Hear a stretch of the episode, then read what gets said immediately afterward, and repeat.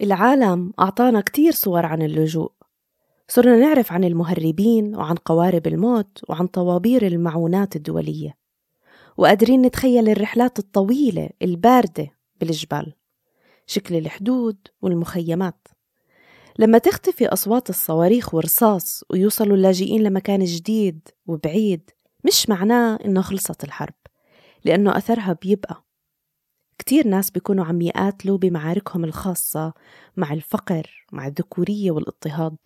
وتحديدا الناس الأفقر الأقليات والنساء والأطفال. لما تبدأ الحرب معاركهم اليومية الصغيرة بتصير أكبر وبتترك ندوب أعمق فيهم أعمق من ندوب أي حدا تاني. فلقيت حالي إنه عمري عم ينسرق مني وأنا ماني عم حقق شيء فهي تجربة كتير قاسية إنه حدا يسرق طفولتك يعني. مرحبا فيكم في بودكاست أثر من شبكة التنظيم المجتمعي بالعالم العربي. معكم ريم مناع مديرة تمكين الحملات بمؤسسة أهل. برنامجنا بينقل تجارب تنظيمية لحراكات مجتمعية وحملات شعبية بمجتمعنا لنتعمق بمفهوم القيادة.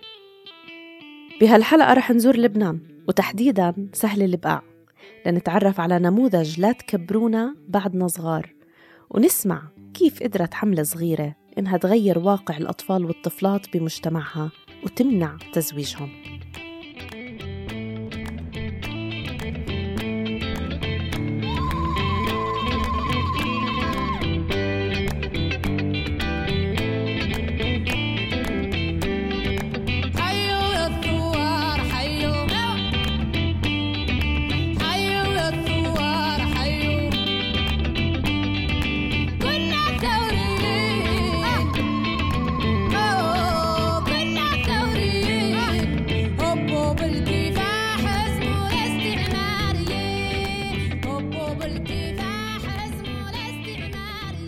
أنا فاطمة العتر سورية مقيمة حاليا بلبنان. فاطمة واحدة من النساء اللي بيعرفوا منيح كيف ممكن تتكرر معاركهم القديمة. بس هالمرة مع طبقات جديدة خلقتها الحرب. كانت عايشة بسوريا طالبة بالمدرسة والزواج بالنسبة إلها مثل عالم مجهول. يعني كان بعدورنا نحن إنه البنت تتزوج وحتى البنات بعد ما تتزوج إنه عيب يزوروها. يعني عيب البنت العزبة تزور البنت المتزوجة فكنا ما نعرف شو عم بصير بعد الزواج نحن كبنات. نشوفها بالبدلة البيضاء وتروح وإنه خلص. انعرض عليها الزواج وهي بعمر 16 سنة قبل ما تتخرج من المدرسة. كانت وقتها إمها بتحاول تمنعها وتأخر هالخطوة خايفة إنه الزواج يحرم فاطمة من التعليم. وما كان هذا الخوف بعيد عن الحقيقة. ولما تزوجت أبي ما عارض. قال لي خلص على كيفك. وبس أمي كانت كثير معارضة للفكرة بدها إياني يكفي تعليمي. بعدين يعني وافقت على مضض إنه هي ما أنا حابة بس بشرط إنه أنا أكفي تعليمي. فبعد ما تزوجنا للأسف بيت حماي وزوجي منعوني إني أكفي تعليمي. وخسرت يعني بعتبر حالي خسرت كثير مرحلة كبيرة من عمري. بس اللي رح نعرفه عن فاطمة إنه هي دايما بتلاقي القوة جواها لتغير الظروف. بعدين انتقلت لمنطقة تانية صرت أنا وزوجي لحالنا فقدرت أأثر عليه وأرجع أدرس.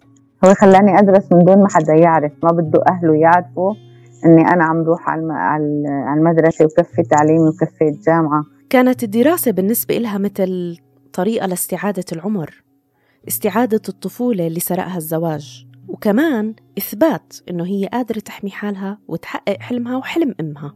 كنت كل فترة زواجي أقول يا ريتني سمعانة كلمة الماما.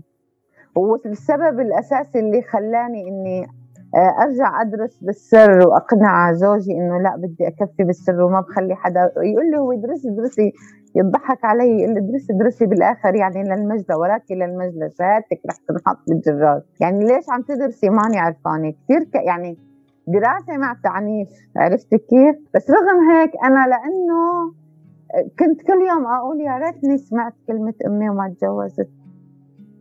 فدراستي كانت ل... يعني كنت يعني بدك تقولي مثل كأني عم بثبت لأمي إنه لا. أنا صح إنه ما قدرت أسمع كلمتك وما وما أتزوج. بس أنا رح أنجز شيء ثاني العادات اللي كانت تتعرض البنات بعمر فاطمة للزواج ويمكن تنظر للتعليم على إنه مش ضروري. كانت كلها السبب بتغيير مصير كتير بنات مثل فاطمة بسوريا وغيرها. يمكن مع الوقت تغيرت هالثقافة شوي ومع مرور السنين صاروا الناس يعارضوا تزويج الأطفال والطفلات أكثر أو ما يتقبلوه على الأقل. بس لما صارت الحرب وتعمقت أزمات الفقر واللجوء رجع تزويج الأطفال للواجهة. بس هالمرة صار يقدم كحل أكثر من كونه مشكلة. خصوصا بالمخيمات مثل ما بتقولنا فاطمة. بالنزوح وبالحرب زادت القصة.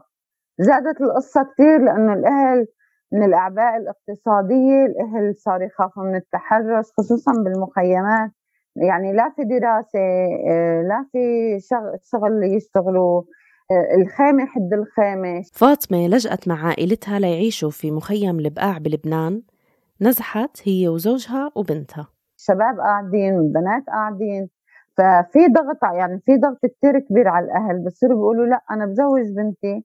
أحسن ما تحب اللي اللي حدنا بالخيمه اللي أصلا هن ما كلهم من نفس المنطقة بيكونوا بالمخيم. يعني ما كل الأهالي بيعرفوا بعضهم بيعرفوا بعضهم وقت بيجوا على المخيمات. فبقول لك أنا ما بعرف هذا مين أبوه شو أصله شو فصله ما بعرف بعرف هالشخص جاء يعني جاري له شهر شهرين. فكمان هذا بصير نوع من الخوف عند الأهل عم يخليهم يبرروا لحالهم هذا الشيء بس هذا الشيء ما مبرر ابدا. كان هذا هو المنطق اللي خلقته ظروف الحياة الجديدة بالمخيم. في مجتمع مغلق مزدحم فقير. فرص التطور بالحياة العملية وبالتعليم قليلة وفي خوف عم يكبر من كل شيء هذا الخوف ما بيستثني عائلة فاطمة. انعرضت فكرة الزواج على بنتها وهي بعمر 14 سنة. وكان كأنه نفس الموقف عم بينعاد من الماضي مع فاطمة. رجعت تذكرت معارضة إمها لتزويجها ومحاولاتها لاستعادة حياتها بس كانت قدام ظروف استثنائية بتخلي قرارها أصعب. بكل الأحوال القرار ما كان بإيدها تماما ولا حتى بإيد بنتها. بنتي زوجها لابن عمه غصب عني كمان.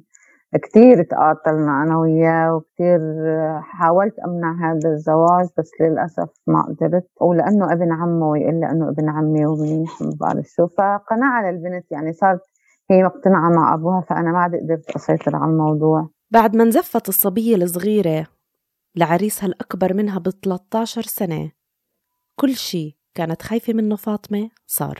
بعد فترة صارت تتعنف بنتي صارت تجي لعنا. زعلانة وأبوها يرد يرجعها إلا لا ما عليه وابن, وابن عمي وعيب الطلاق وما بدنا مشاكل. فمرة مرة مرة مرة صار حتى هو زوجها يضربها ويقول لها روحي انقلعي لعند أهلك بكرة أبوك بيرجعك. فيعني كانت تجربة كتير قاسية بالنسبة لبنتي كنت عم بتعذب أكثر من تجربتي أنا. كل ما أشوفها ارجع أتذكر حياتي أنا كيف كيف تدمرت بهذا بزواجي أنا. فآخر مرة إجت فيها كأن ضاربة وبده يتزوج وحدة تانية و... ولما انفاتت وعم تحكي لي وهيك قلت لها خلص يعني خلص طلاق يعني ما ما عاد في مجال يعني إلنا أربع سنين إنه إنه يتصلح ما بقى يتصلح.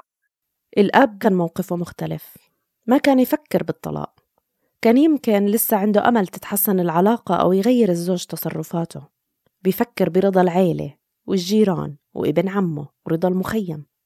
بس بهاللحظة حست فاطمة إنها لازم تتصرف قبل ما يفوت الأوان ولازم تلاقي جواها قوة وترفض لتحمي بنتها. فكان كثير شيء صعب ومؤلم بالنسبة لإلي. بالنسبة لإلي كان عم عم عم يذبحني لما تحكي لي.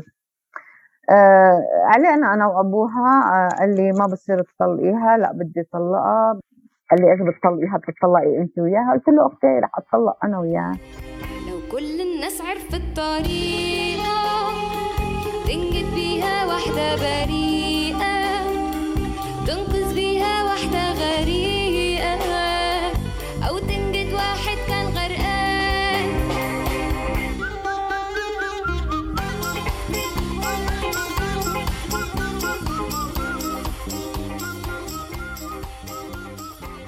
بهداك الوقت في وسط تجربة طلاقها وطلاق بنتها كانت فاطمة تشتغل مع مؤسسة نسوية محلية بالبقاع اسمها النساء الآن كانت واقفة قدام المؤسسة لما إجا لعندها أنس يطرح عليها فكرة حملة جديدة.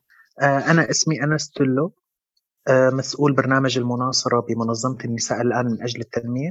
عمري 32 أنا من سوريا ومقيم بلبنان من 8 سنين.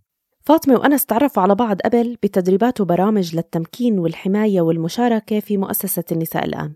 فكانت فاطمة من أول النساء اللي بيعرض عليهم أنس قيادة الحملة اللي عم بيفكر فيها. فأنا كنت على باب المركز وهو كان يعني وهو كان جاي قال لي فاطمة بدي حكيكي بموضوع. قلت شو قام قال لي آه عاملين هلأ حملة ضد تزويج الأطفال. بدي أشوفك وأقعد معك ولا نحكي تفاصيل إذا أنت موافقة. قلت له أنا موافقة من دون ما أعرف شو التفاصيل. التفاصيل كلها رح يبنوها سوا. الفريق بيبدأ من عند فاطمة وأنس وبعدين بنضموا أعضاء وعضوات آخرين مقسمين لفريقين بالبقاع. وكل فريق فيه خمس أشخاص. وهالخمس أشخاص كل واحد منهم حشد كمان خمسة. والأهم إنه الكل كل اللي عم بيقودوا الحملة هم أهل القضية. واختاروا اسم لا تكبرونا بعدنا صغار. هلأ نحن كمان وسعنا فهمنا ل... وتعريفنا لفئة أهل القضية. أهل القضية اعتبرناهم هن الأشخاص اللي مرقوا بتجربة تزويج الأطفال. اثنين هن الأطفال يلي ربيوا بأسرة فيها تزويج أطفال يعني أمهم وأبوهم متزوجين وهن أطفال أو أحدهم طفل.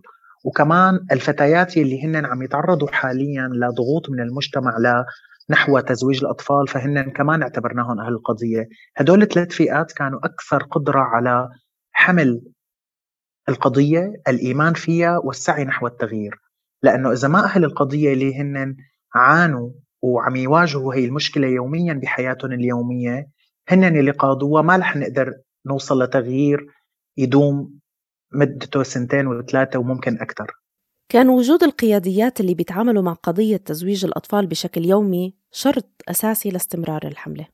إذا جبنا ناس يقودوا الحملة هن متضامنين مع القضية بعد فترة القضية ما رح تكون طويلة ونحن بنعرف أنه التغيير المجتمعي بياخذ سنين وسنين وسنين. فبالتالي إذا ما كانوا أهل القضية هن القياديين الحملة بعد فترة رح تموت. أنس نفسه ما كان غريب عن المجتمع اللي عم يشتغل فيه. هو جزء منه هو لاجئ سوري وكان عم يشتغل مع النساء من المنطقة لمدة خمس سنين. وحتى هالقضية قادر يلمسها بعيلته. أنا خالتي تم تزويجها وهي طفلة. بتذكر كثير منيح لما كانت تحكي لنا إنه قد إيه هي بتحب تتعلم قد إيه هي شاطرة بالرياضيات. يعني كل الحسابات اللي كانت تصير بقلب البيت سواء حسابات البيت آه، آه، لما بنلعب ورق هي تكون شاطرة كثير وتستلم هي المهمة. فكنت أنا أشوف إنه هي تعرضت لظلم لأنه طلعوها من المدرسة وزوجوها وما خلوها تكفي تعليمها. هذا هي القضية بالنسبة لي هي قضية شخصية بس لما اشتغلت بالبقاع مع النساء والفتيات صرت أشوفها بشكل أكبر وأوسع وممنهج. أنس كان قادر يشوف قصة خالته عم تنعاد مع كتير صبايا لبنانيات ولاجئات سوريات وفلسطينيات بالمنطقة نفسها. ولهالسبب بدأ بأيلول 2019 يشكل الفريق المؤسس لحملة ضد تزويج الأطفال والطفلات وكان الدعم اللوجستي والمالي مقدم من منظمة النساء الآن.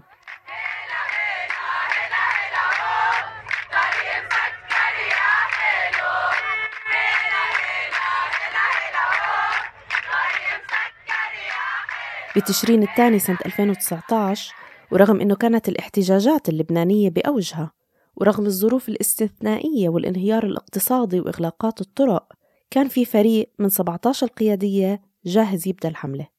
من اللحظة الأولى قررت القياديات أنه الندوات التوعوية وورشات العمل مش رح تكون كافية فتبنت الحملة نهج التنظيم المجتمعي. ومن هون بلش التعاون بين الحملة من خلال منظمة النساء الآن ومؤسسة أهل المتخصصة بنهج التنظيم المجتمعي. كنا بالمرحلة الأولى عم نشتغل لحتى نشكل قوة على الأرض. مثل ما قالت فاطمة المرحلة الأولى كانت معتمدة على نظرية أساسية.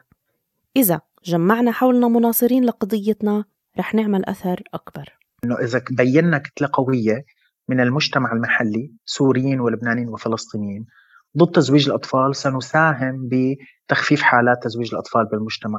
يعني الناس يلي ما عندها مشكلة بتزويج أطفالها لما بتشوف في ناس حواليها هن ضد تزويج الأطفال ممكن يعدلوا عن قرارهم. ولتحقيق هاي القوة على الأرض اتبعت الحملة تكتيك محدد. رتبت القياديات اجتماعات منزلية. يعني كل قيادية بتجمع حوالي 15 سيدة من محيطها وبتزورهم بالبيت. وبتخبرهم قصتها الشخصية مع تزويج الأطفال وكيف أثرت على حياتها وحياة عائلتها. نحن ما جايين من برا. نحن ما جايين بأجندة خارجية. نحن ما جايين بأفكار غربية. نحن من أبناء هذا المحيط. يعني الأشخاص اللي عم يحكوا كلهم من نفس المحيط. فهذا اللي كان أكثر شيء عم يأثر فيهم. بعد ما تتعرف القيادية على أهل البيت اللي عم بتزورهم وتشاركهم قصتها كانت تسألهم إذا بيقدروا يقدموا التزام ويعارضوا تزويج الأطفال. بنهاية الاجتماع المنزلي هي بتكون عم تاخذ التزام منهم إنه ما يزوجوا أطفالهم ولا يعرضوهم أو يهيئوهم للخطبة لأنه هي مرقت بهالتجربة. فكانت العيال تقتنع لأنه ما عم يجي حدا غريب عنهم وعم يخبرهم المخاطر الصحية والنفسية والاجتماعية والاقتصادية لتزويج الأطفال بشكل نظري. كانت العضوات يخبروهم المخاطر عن طريق قصتهم الشخصية. فهن يشوفوا إنه في امرأة نفس ثقافتنا نفس شكلنا نفس بيئتنا ساكنة حدنا عم تحكي لنا هاي المخاطر من قصتها الشخصية. كان الهدف من هالاجتماعات المنزلية هو الوصول ل 500 عيلة داعمة للحملة. وبرغم محددات كورونا والظروف السياسية بلبنان وقتها الحملة قدرت توصل لأكثر من ثلاث أضعاف هذا الرقم 1826 عيلة كلهم وقعوا على التزام بعدم تزويج أطفالهم قبل ما يبلغوا السن القانوني. ولحتى نتأكد أنه ما كانوا عم يمضوا الالتزام فقط خجلا أو لأنه كان في مجموعة نسائية قاعدة وبالتالي العالم آه، خجلت ووقعت بس هي ما لها مقتنعة بالضرورة. لحتى نتأكد كان في تكتيك آخر هو تعليق لوجو الحملة مع هاشتاج معا ضد تزويج الأطفال. فرجعنا للعائلات بعد بثلاث اشهر وقلنا لهم إنه بالالتزام كان في بند من البنود إنه هل توافقون على تعليق اللوجو على الخيمه أو على البلكون تبع البيت أو على الباب تبع البيت وبالتالي تأكدنا إنه هذا إعلان علني من العائلات عم جاهزة تخبر فيه المجتمع المحلي اللي حواليها والمحيط إنه نحن فعليا ضد تزويج الأطفال ما كنا بس عم نوقع خجلا. انتشار الشعار وتعليقه على الخيم والبيوت والتزام العائلات بحماية أطفالها وطفلاتها من الزواج كان تحقيق لهدف مهم بالمرحلة الأولى. أي حدا بيكون حاطط هذا الشعار معناته هو ما رح يزوج أولاده تحت سن ال 18 كرمال ما يجي خطابين لعندهم. هالمعارضة بتعني إنه في كتلة مهمة من المجتمع ضد تزويج الأطفال.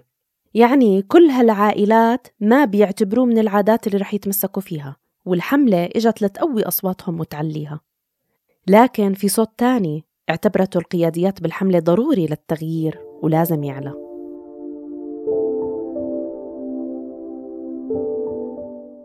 الحقيقة أنا ضد الزواج المبكر لأننا نرى في المحاكم الشرعية كثير من الطلاقات أو من الطلاق يكون عند الزواج بالقاصرات. أه، نستطيع أن نقول أنه تحت سن الثامنة عشر هناك خطورة في تزويج الفتاة في هذا الزمن تحت سن الثامنة عشر. ممنوع إلا فوق 18 التعامل مع بعض الأعراف والعادات بيكون أحيانا معقد. لأنه المجتمع بيخلط بينها وبين الدين. مشان هيك ممكن يكون موضوع تزويج الأطفال حساس شوي بالنسبة لبعض الناس. فكان ضروري إنه الحملة تشتغل مع شخصيات دينية مسيحية ومسلمة وسنية وشيعية بتعارض تزويج الأطفال لتقدر تخلق أثر أكبر. هيك أنتجت لا تكبرونا فيديو بيجمع شخصيات دينية لتفتح معهم هالنقاش. ما بكفي إنه صار في 18 سنة النضج الجسدي الجسمي ما بكفي. ما عم نقبل فيها بده يكون في عنده النضج النفسي النضج العلمي النضج الثقافي شخصيته اكتملت. بتجمع الحملة بالفيديو شهادات بتثبت إنه الدين ما بيشجع على تزويج الأطفال وإنه حتى إحصاءات المحاكم الشرعية بتشهد على فشل الزيجات هاي وعلى ارتفاع نسبة الطلاق فيها. فمن هذا الباب كنا عم نقدر كمان نساهم إنه نقنع الناس وناخذ منهم الالتزام إنه في ناس متدينين في شخصيات دينية عم يخبروكم إنه الدين لا يدعم تزويج الأطفال فكانت الناس تقتنع وتمضي الالتزام. المرحلة الأولى حققت 1826 التزام من عائلات سورية ولبنانية وفلسطينية متواجدين بمنطقة البقاع من خلال تكتيك الاجتماعات المنزلية والفيديو اللي ضم الشخصيات الدينية. هذا كان نجاح لهالمرحلة بس الحملة قررت تكمل وما توقف هون رجعت الحملة استمعت ل 526 عائلة من العائلات اللي التزمت بالمرحلة الأولى وكمان مو بس من العائلات اللي التزمت من العائلات المجاورة اللي كانت عم تشوف الناس كيف عم تعلق ال logo وال hashtag وكانت عم تسأل عن الموضوع. فرجعت الحملة لهم واستمعت لآرائهم حول القضية مين عم يغير شو بتنصحونا كيف شفتوا تدخلنا بالمرحلة الأولى نظمت القياديات حملة استماع مكثفة مع 500 عيلة مساهماتهم حددت توجه الحملة كانت جلسات الاستماع عم ترشدهم للخطوة القادمة أو الهدف اللي جاي كيف كان أثر حملتنا عليكم؟ إيه، كيف قدرنا نأثر فيكم؟ كيف فينا نطور حملتنا؟ فعملنا مثل دراسة تانية للموضوع ومن المخرجات تبعت حملة الاستماع آه، طلعنا بمخرجات إنه الأب هو اللي عم يكون صاحب القرار بالتزويج.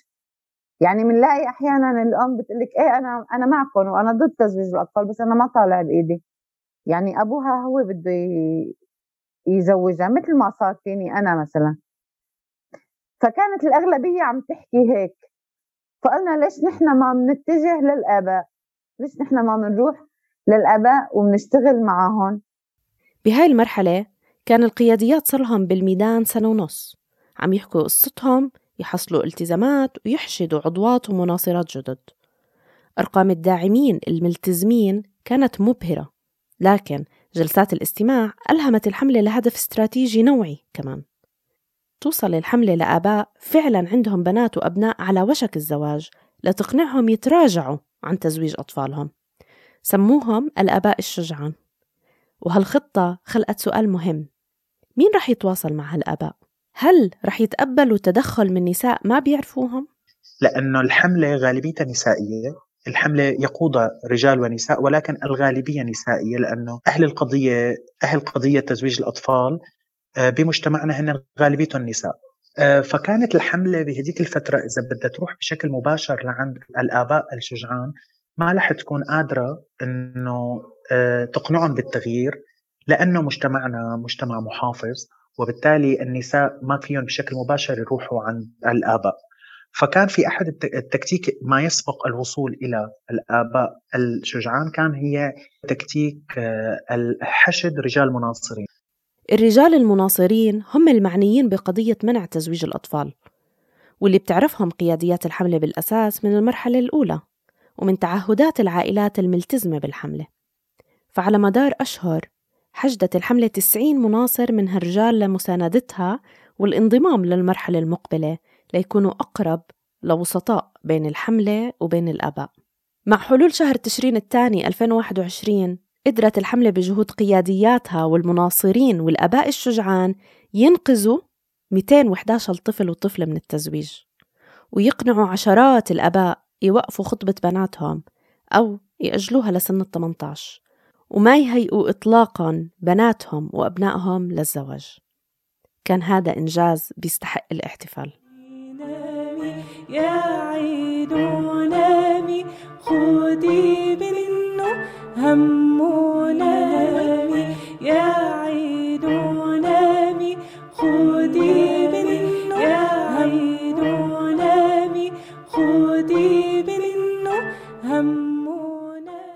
لحظة النجاح هو الاحتفال اللي نحن عملناه للآباء الشجعان.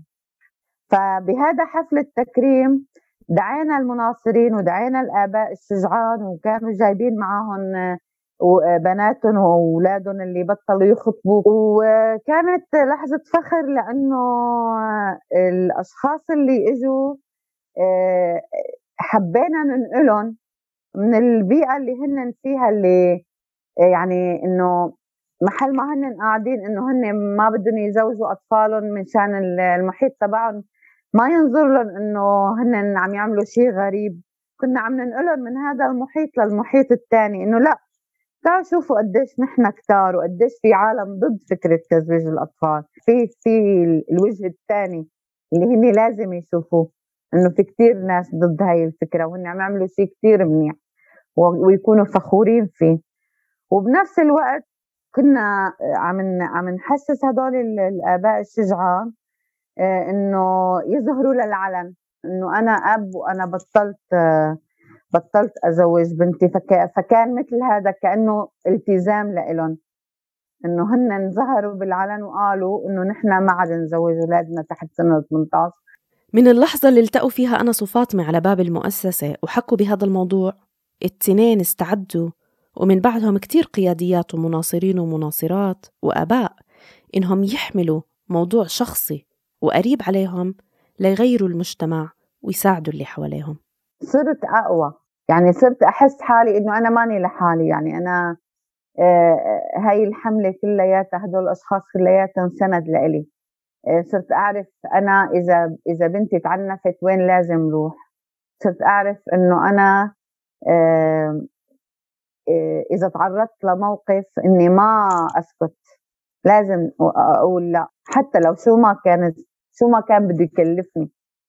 يعني نحن ما مثل باقي الجمعيات إنه إجينا عملنا حملة توعية زتينا كبينا معلومات وحملنا حالنا ودرنا ظهرنا ومشينا. لا نحن نحن حملتنا حملة تنظيم مجتمعي.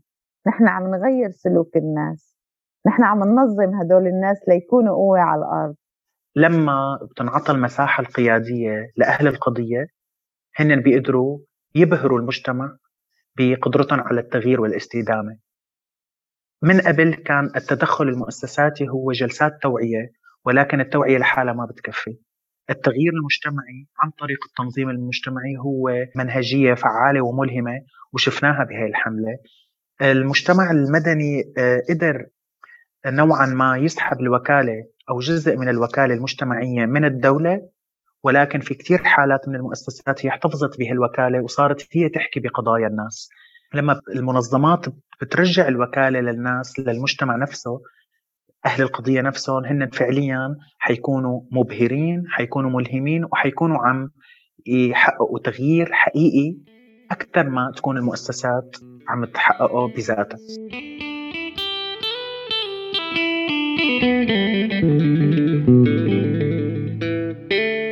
بهاي الحلقة سمعنا من فاطمة العتر وأنس تلو اللي لعبوا دور كبير بحملة لا تكبرونا بعدنا صغار بالبقاع اللبناني.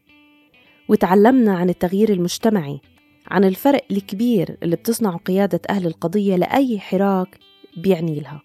وتعلمنا عن التغيير المجتمعي وعن الفرق الكبير اللي بتصنعه قيادة أهل القضية بأي قضية بتعني لها.